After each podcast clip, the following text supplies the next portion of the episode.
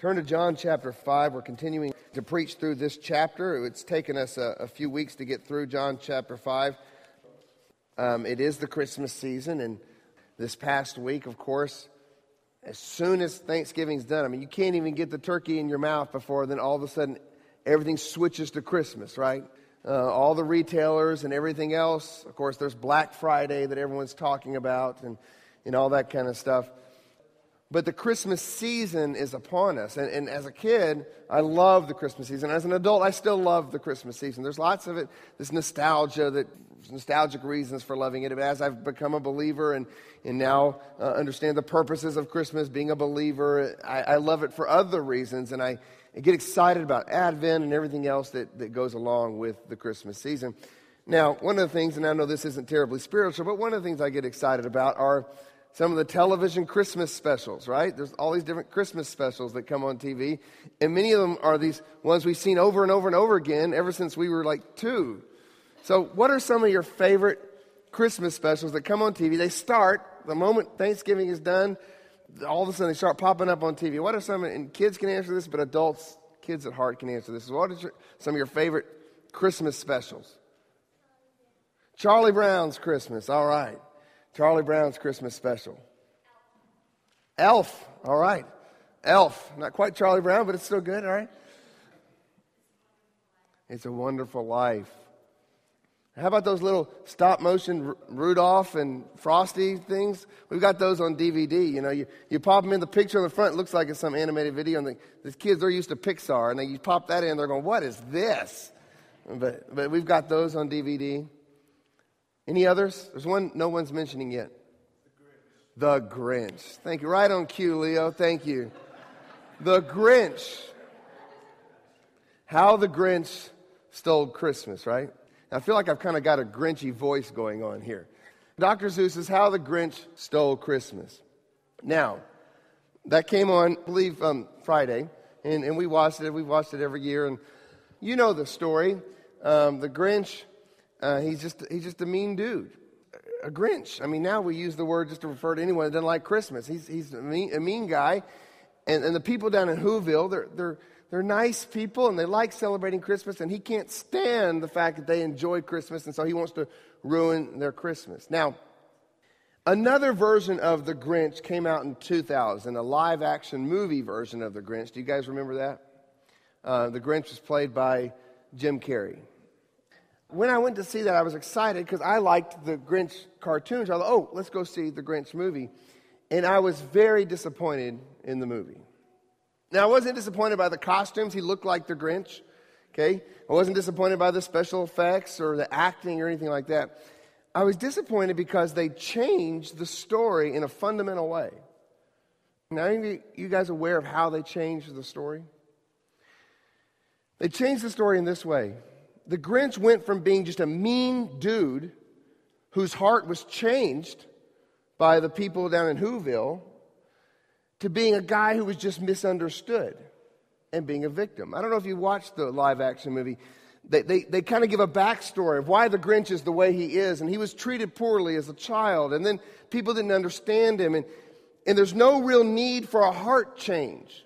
You see, the whole original Grinch, his, his heart, what you know, after he heard the Who's singing, it had it grew. What did it say? Two and a half times or something like that. And then he had the strength of ten Grinches, and and he, he was changed.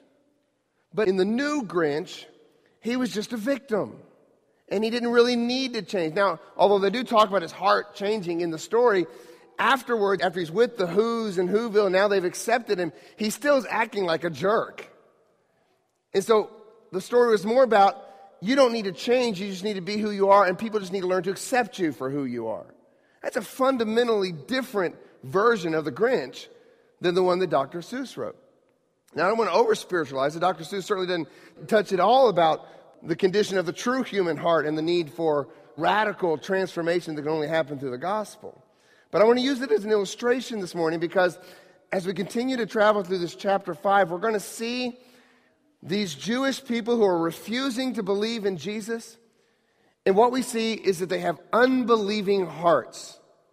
And so, what I'm going to hope to do today is to do an autopsy, if you will, of an unbelieving heart. An unbelieving heart is a dead heart. So, Let's do an autopsy of an unbelieving heart here as we continue through chapter 5. Now, we've been traveling verse by verse through the life of Christ in this series called Seeing and Savoring Jesus Christ. And our hope is to see Christ more fully as we walk chronologically through all four Gospels and hope that it will change us, that we'll be better worshipers of Christ, that we'll be transformed by Christ. So please stand, if you would, as we go to John chapter 5. You'll remember last week I ended on verse 40. And so, really, what I'm focusing on today is verses 40 through the end of the chapter. But in order to understand the context, we need to back up a little bit. So, we're going to begin at verse 37. John chapter 5, beginning in verse 37. And this is the word of the Lord speaking to us. And the Father who sent me has himself borne witness about me. His voice you have never heard, his form you have never seen, and you do not have his word abiding in you, for you do not believe the one whom he has sent. You search the scriptures because you think that in them you have eternal life, and it is they that bear witness about me. Yet you refuse to come to me that you may have life. I do not receive glory from people, but I know that you do not have the love of God within you. I have come in my Father's name, and you do not receive me. If another comes in his own name, you'll receive him. How can you believe when you receive glory from one another and do not seek the glory that comes from the only God? Do not think that I will accuse you to the Father. There is one who accuses you, Moses, on whom you have set your hope. For if you believed Moses, you would believe me, for he wrote of me. But if you do not believe his writings, how will you believe my words? Let's pray. Heavenly Father, we come to you again, Lord, and we ask that you would open up our hearts and our minds to your word. The amazing thing about unbelief is that it's not something we can overcome. It's something we have to pray for you to overcome. So, God, if there be any unbelieving hearts in this room this morning, I pray, Lord, that you would break down those barriers, overcome our unbelief. Oh, Lord, we do believe, but help our unbelief. So, Holy Spirit, use your word this morning to speak to our hearts. We pray in Jesus' name. Amen. Please be seated. All right, let's remind ourselves of the context of this chapter 5 of John. Jesus has returned to Judea. He had been in Galilee preaching the gospel and having a, a great ministry up there in Galilee. And and he comes down to Judea because of, of a Jewish feast. Now, we don't know what Jewish feast that is, but he picks up with his teaching right where he left off in Galilee. He's stirring up controversy on the Sabbath. Now, the incident here is that he heals a man who, who has been an invalid for 38 years and tells the man to, to take up his mat and walk. Now, the Jewish leaders, if you'll remember, we talked about this, they had, put, they had created their own laws to put around God's law. And so, as this man carries his mat, um, they say that this isn't something he's allowed to do. And on top of that, they say Jesus isn't even allowed to heal on the Sabbath. So, so in their eyes, Jesus was encouraging men to break the Sabbath and was himself breaking the Sabbath. But Jesus is Lord of the Sabbath, and he proclaims to these men that he is co equal with the Father. And just as the Father is working on the Sabbath, sustaining the universe, so was he, for he was doing the works of his Father. Now, this was an audacious claim to deity that Jesus was making, and the Jews knew it. But Jesus didn't just stop there, he didn't leave it there. He goes on in, in, in verses 19 through 30 to claim that he was distinct, yet he was co equal to the Father in that he was doing the activity of the Father. He also claimed that he perfectly reflected the Father, and that as the Son, he had an intimate love, a union with the Father. He also claimed that he had been given all authority, and that's huge. He had been given judgment from the Father and amazingly, he claimed that he was due the same honor that the Father was due. Now, these were bold and shocking claims that Jesus was making, claims to be, to be God. So, in verses 31 through 40 that we looked at last week, Jesus shifts to something of a legal argument as he defends these claims. In John 5:31 we read, if I alone bear witness about myself, my testimony is not true. There is another who bears witness about me, and I know that the testimony that he bears about me is true. And this, he's speaking about God the Father. And, and so we saw last week that the Father himself witnesses to the validity of Jesus' claims in three ways. Number one, through the human ministry of John the Baptist. Okay, verse 33, you sent to John and he has borne witness to the truth. Number two, through the divine miracles of Jesus. Verse 36, but the testimony that I have is greater than that of John, for the works that the Father has given me to accomplish, the very works that I am doing, bear witness about me that the Father has sent me. And then thirdly, um, through the inspired message of the Scriptures. Okay, verse 39, you search the Scriptures because you think that in them you have eternal life, and it is they that bear witness about me. And so now, with all the witnesses having taken the stand, so the witnesses have all taken the stand now, Jesus turns from defense attorney to prosecuting attorney, and he pronounces seven indictments upon these Jewish leaders. We've already seen that the Jewish leaders wanted to kill Jesus, but in this passage, he certainly turns the heat up a notch. It's amazing in my mind that he got out of Jerusalem after saying the things he's about to say. He got out of there unscathed. But of course, we know the Jewish leaders couldn't do anything to Jesus until the appointed time. But these are still quite stinging indictments. And I'm going to read over them just real quick, and then we're going to go back and walk through this text a little bit slower. Look at verse 38, and we back up to verse 38 here. He says, the first indictment is you do not have the word, his word abiding in you. That's his first indictment. So these are all things he's saying about the Jewish leaders. You do not, you do not, you do not. First thing, you do not have his word abiding in you. Verse 38, you do not believe the one whom he has sent. Verse 40, you refuse to come to me that you may have life. Verse 42, you do not have the love of God within you. Verse 43, you do not receive me. Even though he's coming in his Father's name, they do not receive him. Verse 44, you do not seek the glory that comes from the only God. In verse 47, referring to Moses' writings, the scriptures, he says, You do not believe his writings. So these seven stinging indictments this is what's wrong with you. You do not do or you do not believe these things. The bottom line, though, is this they have hardened hearts. Their hearts are hardened in unbelief. And from their unbelief, we can make some observations that apply to all who do not believe. The unbelieving is, is worse than the Grinch's heart. We talked about the Grinch. It's worse than the Grinch's heart because this unbelief comes from a dead heart. So, from today's text, as I mentioned earlier, I want to do an autopsy on an unbelieving dead heart, the heart that these Jewish leaders had, and how it applies to all men. Don't for a minute think that this text is simply applicable to Jewish leaders in the days of Jesus, the days that he walked the earth, I should say. No, this is a reflection in this text of the human condition.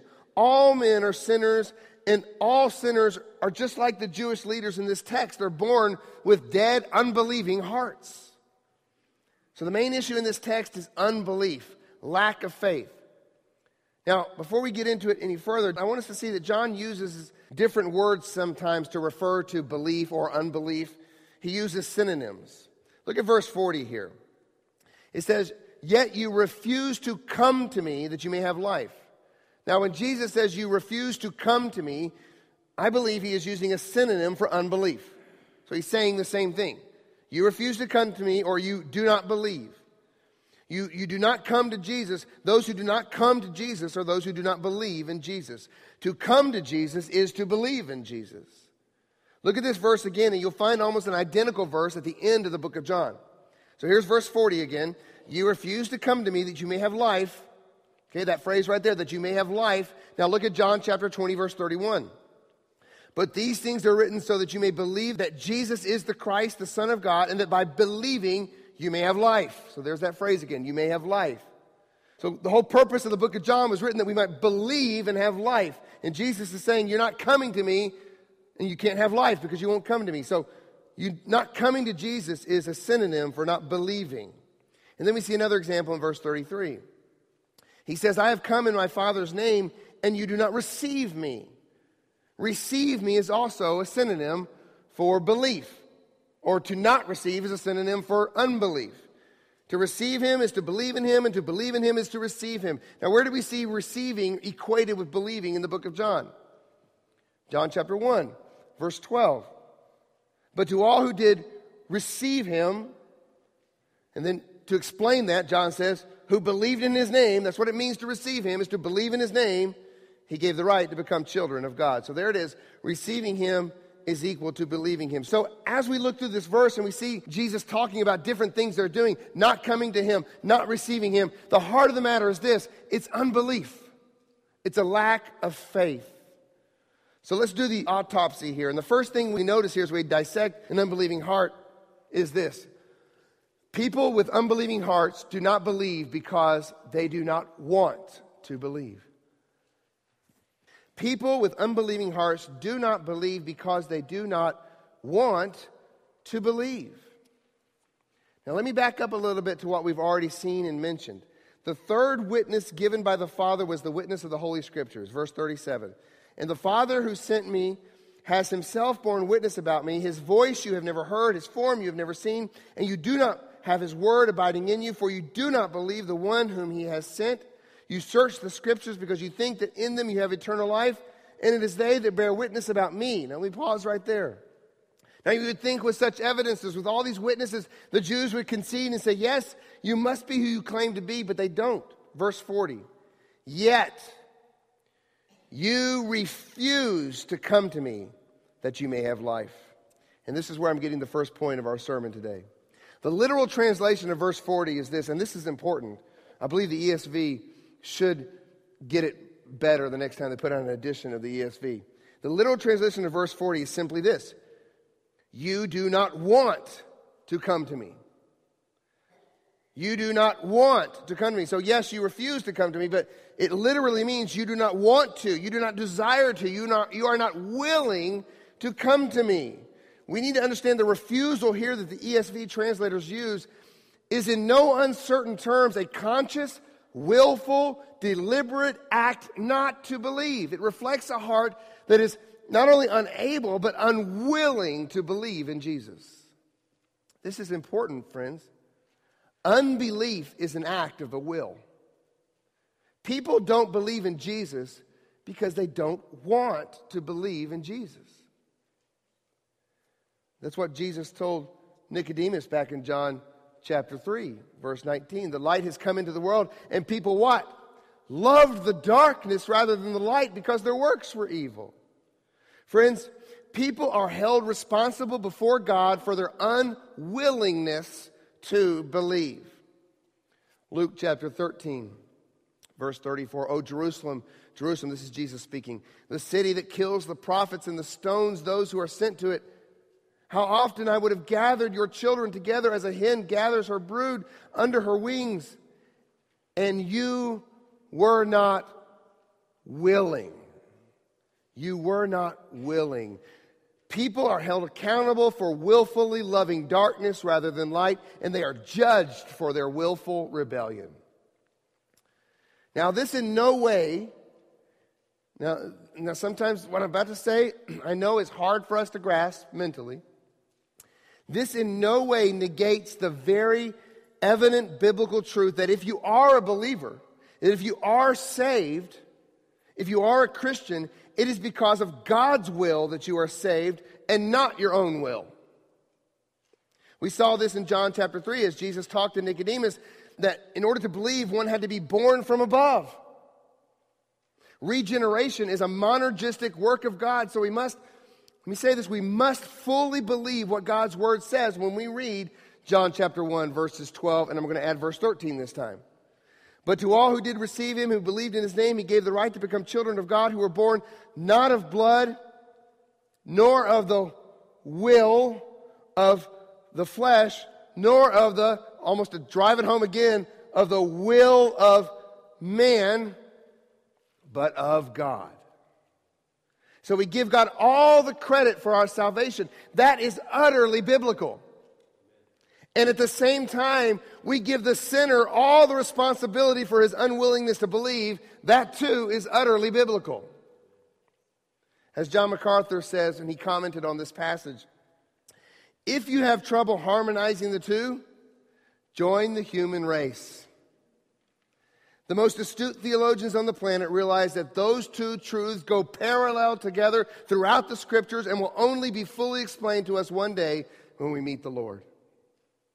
We must learn to rest in the tension that, that we feeble minded creatures are unable to fully grasp the clear teachings of Scripture regarding human responsibility alongside, but not opposed to, the very clear teachings of Scripture regarding the absolute sovereignty of God in the Scriptures. What we know is that man acts according to his nature.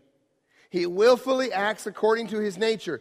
When he is still dead in his sins, he willfully acts according to his sinful nature and refuses to believe. He wills not to believe. But if a man's nature is made new, if he's born again, then he willfully acts according to his new nature and believes. He wills to believe. So we faithfully proclaim passages that express that tension, like Matthew chapter 11. Matthew chapter 11 and verse 27. Jesus says this All things have been handed over to me by my Father, and no one knows the Son except the Father, and no one knows the Father except the Son, and anyone to whom the Son chooses to reveal him. That is raw sovereignty right there.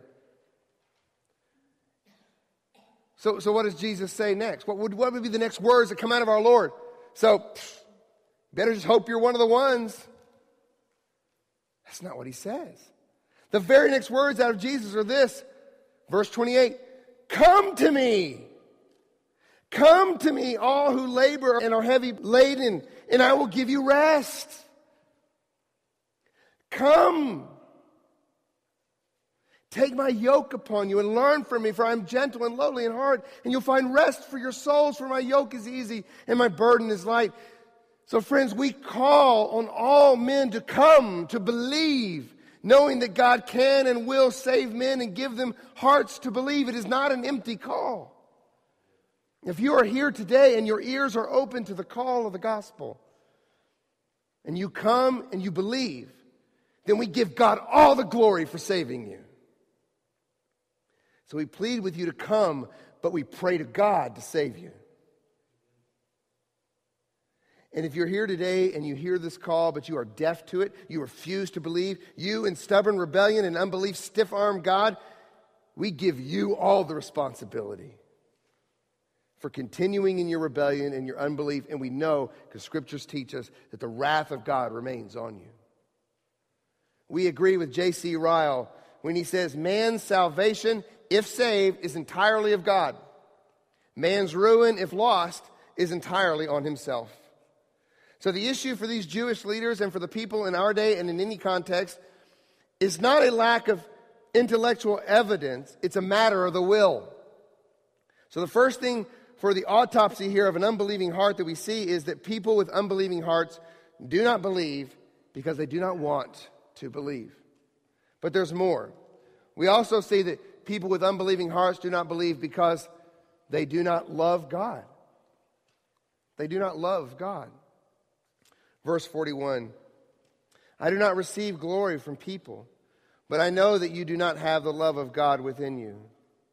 I have come in my Father's name, and you do not receive me. If another comes in his own name, you will receive him. The, the heart of unbelief refuses to love God.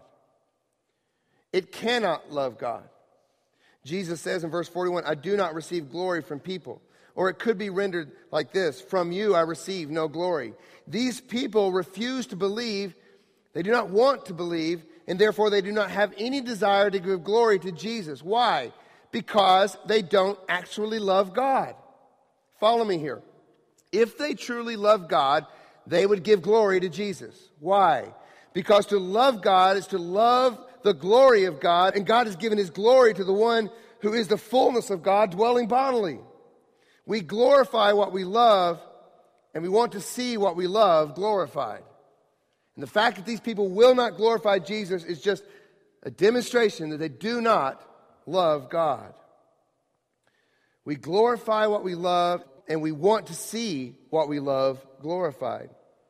So this weekend, there was all kinds of football games on, and people drive around town with flags flapping from their car because they want to glorify what they love. Right?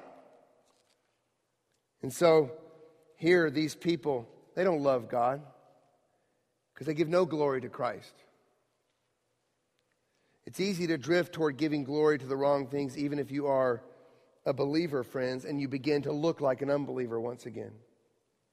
We come to Christ, we, we come into relationship with Him, we place our faith in Him, and then the world's uh, the, all around us begins to pull on us, and we begin to give glory to the things of the world instead of giving glory to Christ in everything. It happens easily. We drift. Jesus is the glory of God revealed, yet they do not give him glory, therefore they do not love God. John 1 14. And the Word became flesh and dwelt among us, and we have seen his glory, glory as of the only Son from the Father, full of grace and truth. Hearts of unbelief do not give glory to God because they do not give glory to Jesus, therefore they do not love God. They cannot, for they willfully act according to their blindness and their hard heartedness. 2 Corinthians 4, verse 4 and following. In their case, the God of this world has blinded the minds of the unbelievers to keep them from seeing the light of the gospel of the glory of Christ, who is the image of God. For what we proclaim is not ourselves, but Jesus Christ as Lord, with ourselves as your servants for Jesus' sake. For God, who said, Let light shine out of darkness, has shone in our hearts to give the light of the knowledge of the glory of God in the face of Jesus Christ.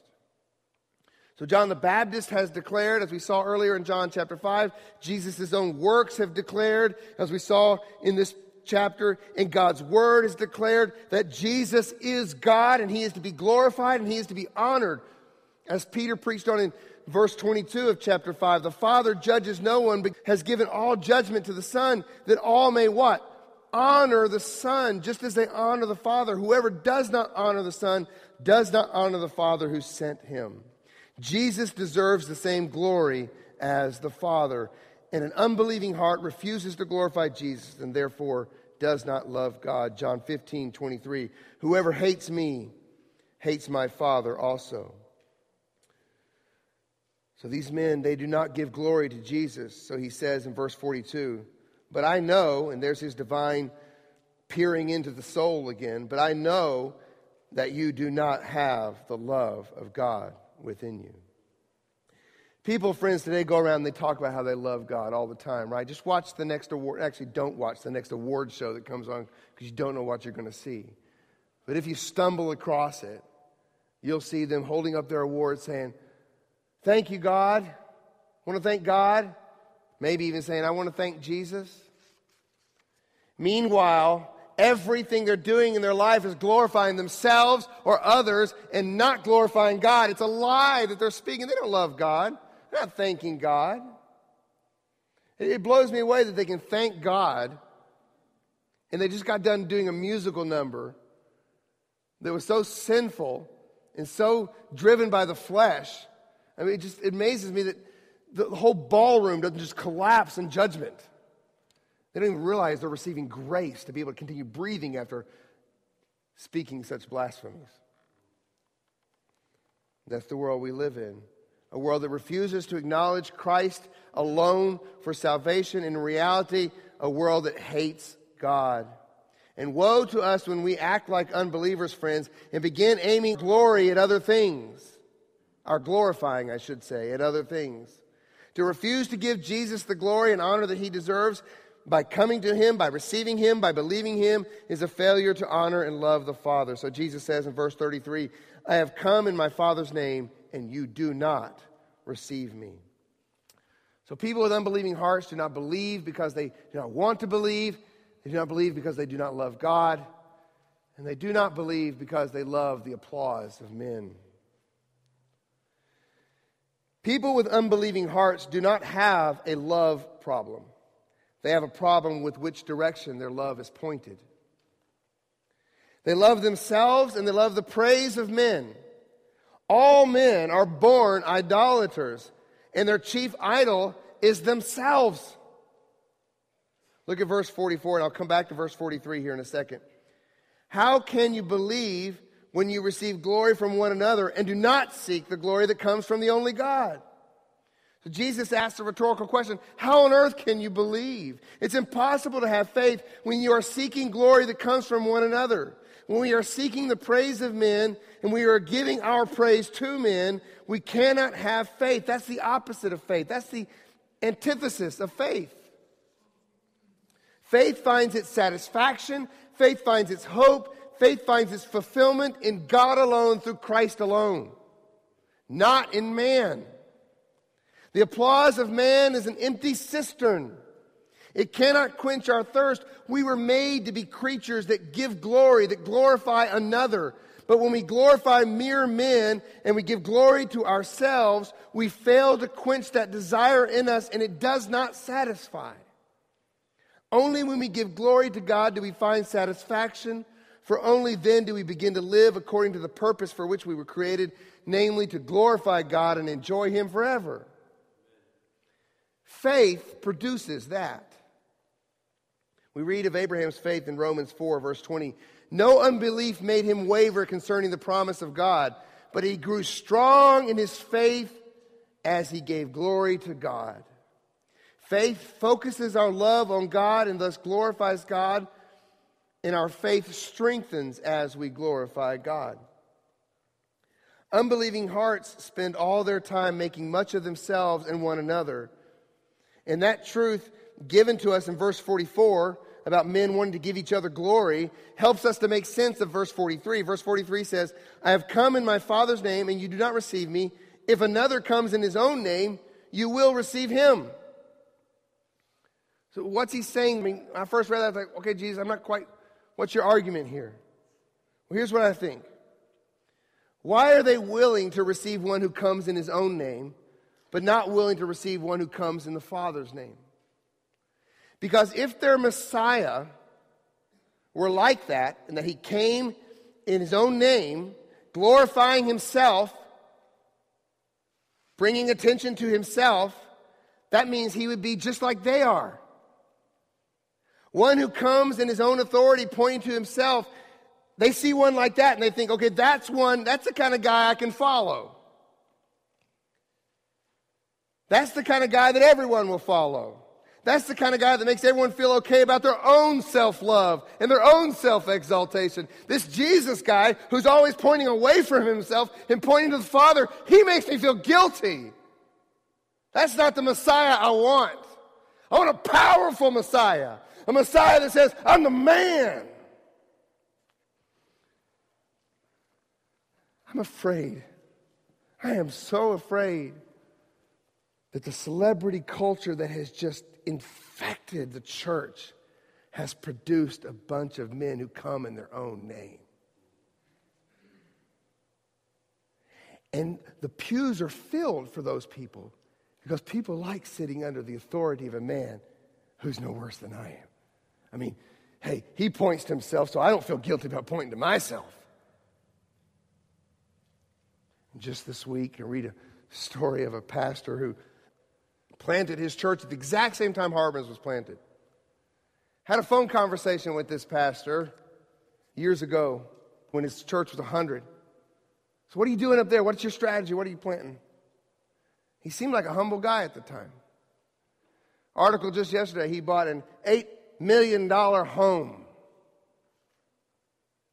and is upset that people are, are upset about that. And he said, You know what? I deserve it. And his congregation is saying, Yeah, he deserves it. Because they want to follow a guy who can point to himself. That way they don't feel bad about saying, Well, I want what I deserve too. I want what I deserve. And Jesus came not to be served, but to serve and to give it all up. He left the mansion and came to the slums to save sinners. That's not the Messiah they wanted. Because that's not what they wanted to do. They didn't want to take up that cross. The kind of guy that makes everyone feel okay about their own self love and self exaltation is the type of leader, is the type of person who is an egomaniac. And so it makes us feel better about our own little ego trips. But Jesus shows up, and he is the embodiment of humility, of submission, of meekness. And that makes these Jewish leaders feel guilty. They're the opposite of that. They don't want a humble, submissive, meek Messiah that points solely away from himself to the Father and pours out his love on others. So they do not receive him. They do not receive him because God's word was not abiding in them. Isaiah 53 2. For he grew up before him like a young plant and like a root out of the ground. He had no form or majesty that we should look at him and no beauty that we should desire him. He was despised and rejected by men, a man of sorrows and acquainted with grief. And as one from whom men hide their faces, he was despised and we esteemed him not. That's Jesus. Oh, friends, if you're an unbeliever here this morning, you have a love that is bent in on yourself. You love the praise of men and you love to give praise to egotistical men. And you will not believe, you cannot believe so long as you glorify yourself. Jesus, this Jesus, is an outward giving, outward loving, God glorifying Messiah and we must become like him. Oh, unbeliever, stop seeking the glory that comes from man and start seeking the glory that comes from God. Glory like that of Christ that is outward focused, not inward focused. Jesus came to set you free from the bondage of inward seeking glory. And believers here this morning, if we're honest, we know that we are always battling this. We're always battling this. There is great sin as we seek the glory of men. It's so contradictory to true faith. And Jesus came to set us free too, to continually set us free from this in our parenting, in our marriages, in our workplace, at church. We are so tempted to be glory grabbers. Beware of being like these Jewish leaders who, who did righteous deeds in order to be seen by others. They put on the appearance of glorifying God while inside they glorified themselves as they hungered for the applause of men. Wow, look at him. Boy, he's a great Christian. Now, you may ask, well, doesn't the Bible say that we are going to be glorified? Yes. But as this text says, it's glory that comes from the only God, the only God. You will receive glory one day if you have one God and it's not you. Those who, whose aim is to give God all the glory are themselves glorified, but it is a glorified, it is a glory that overflows onto us from Christ. That's the glory that comes from the only God. Romans 8, 29. For those whom he foreknew, he also predestined to be conformed to the image of his son in order that he might be the firstborn among many brothers. And those whom he predestined, he also called. And those whom he called, he also justified. And those whom he justified, what? He also glorified. Glorified. As we are conformed to the image of the Son, we are being made more like Christ, but in this temporal reality, we will never fully be like Christ. But one day when we are with Christ, His work will be done, His transformation work will be done, and we will receive glory. But it is not our glory, it's the glory of Christ to whom we've been united. It's the glory of Christ that, that is, has been poured out upon us. The glory of the Son that it will eternally set upon those who make much of Jesus. But the glory of man is like a mist that settles upon those who want to make much of themselves and it blows away. So the autopsy reveals people with unbelieving hearts do not believe because they do not want to believe. They do not believe because they do not love God, and they do not believe because they love something else. They do love the applause of men. And the only hope for the unbelieving heart is the Word of God. Yes, autopsies are done on dead people. And that's what people with unbelieving hearts are, as I've already said. They're dead. They're dead in their sins. But the Word of God has power to make new. It has power to make one alive, to cause one to be born again. 1 Peter 1.23, which we read last week. You have been born again, not of perishable seed, but of imperishable, through the living and abiding Word of God. For all flesh is like grass, and all its glory like the flower of grass. The grass withers, and the flower falls, but the word of the Lord remains forever. So, my illustration at the beginning, it, falls short because the Grinch never actually had a dead heart in the story. It just said he had a tiny heart. Friends, we have to understand. I think people in the churches today think, well, men are born with tiny hearts. And they just need to be improved. That's a dangerous teaching. Because what does it give glory to? Man. here's the deal men aren't born with tiny hearts, they're born with dead hearts. Beep. I mean, flatlined. And they can't make themselves alive. They're dead. They can't reach over and grab the paddles. They can't. Dead, dead hearts. And so they need another one to come in and to breathe new life and to give them a new heart. And according to 1 Peter, the means God uses to do that is this word. So why do we preach it? Why do we teach it? I'm hoping that there's a beep heart out there now that's hearing the word and boom, springing to new life by God's power and for God's glory. Oh, if these Jews had just seen the scriptures and believed, why didn't they have the love of God in them? They didn't have the word of God in them. Remember, I said earlier, they didn't have the word of God abiding in them. That's why the love of God's not in them. Will you believe? Does God's word abide in you? Does it find a home in you? Does it find a home in your heart where it can live and cause you to love God rightly? Verse 45. Do not think that I will accuse you to the Father. There is one who accuses you, Moses, on whom you've set your hope. For if you believed Moses, you'd believe me, for he wrote of me. But if you do not believe his writings, how will you believe my words? Jesus is saying that after all these indictments that he's just pronounced, that he himself is not their accuser, the scriptures are. The reference here to Moses, on whom you have set your hope, in verse 45, is saying the same thing that verse 39 said. Verse 39 says, You search the scriptures, okay, and the most important scriptures to the Jew were the Pentateuch, which is the writings of Moses. You search the scriptures. You search the scriptures because you think that in them you have eternal life. So here they're setting their hope on Moses. In verse 39, they were setting their hope on the scriptures. They were putting their hope in the scriptures, but ultimately their hope wasn't in Jesus, for whom and to whom all the scriptures bore witness, but their hope was in themselves that they thought they could keep the law of God and thus earn their salvation. They totally missed the purpose of the scriptures. Their hope wasn't in God, it was in themselves. And that's why they had created all these man made laws to put fences around God's law.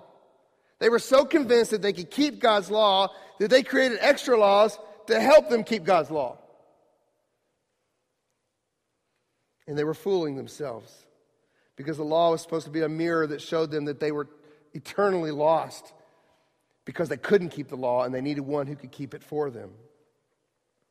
So, back in verse 39, Jesus said, It is they, the scriptures, that bear witness about me. Likewise, here in verse 46, he says, If you believe Moses, you would believe me, for he wrote of me. So, the argument from verse 39 is almost identical to the argument from verses 45 through 46. So, essentially, these are bookends here to Jesus' argument.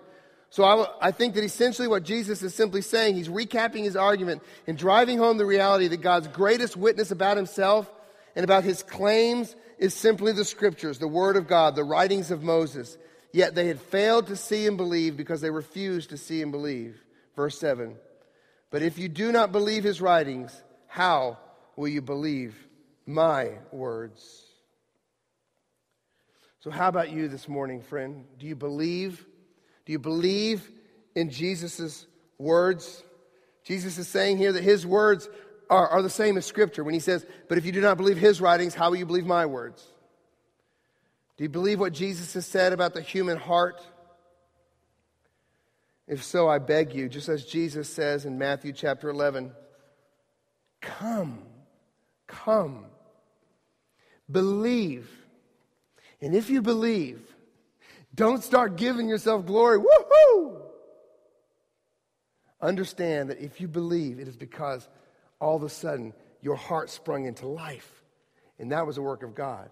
And you were created to give God all the glory, not just 99% of it, all of it. It belongs to Him. And so, if you believe here this morning, come, put your faith in Jesus, and give God all the glory for what He has accomplished in your life. And, believer, if you're here this morning and you drift like we all do, and you begin to put your hope in other things, and you begin to give glory to other things, maybe it is a football team, maybe, maybe it's something else. God has made me painfully aware of, I love God's painful work in our heart, has made me painfully aware of this week that I've drifted. I've drifted in some ways that are dangerous to my own faith and dangerous to my family. And I need to believe. But I need to come with the heart that that man came, that I read earlier, who came to Jesus and said, I believe, but help my unbelief. So even as we continue to be sanctified, it is a work that God gets all the glory for. All the glory for. Let's pray. Heavenly Father, my prayer this morning is that we would believe your word. And Lord, as your word goes forth and as people read it and hear it and study it, and Lord, I pray that it would produce life. For the unbeliever, I pray that it would spring their dead heart into a living heart, a, a heart of flesh that desires you, Lord, that wants to keep your law. And Lord, if there's believers in here who, who battle unbelief as we all do, Lord, I pray that they would also continue to go to your word because it overcomes unbelief. And we see promises in it that kill these sins that still remain. And so, God, I pray that you would help us all to be people of this book. And Lord, if we have any in this room, Lord, who have this heart that we've dissected this morning, a heart that does not want to believe, a heart that does not love God, a heart that loves the glory of man instead. God, I pray that you'd change their want. I pray, Lord, that you'd reorient their glory. And I pray, Father, that they would fall in love with you like they've never loved anything else before. We pray all this in Jesus' name. Amen.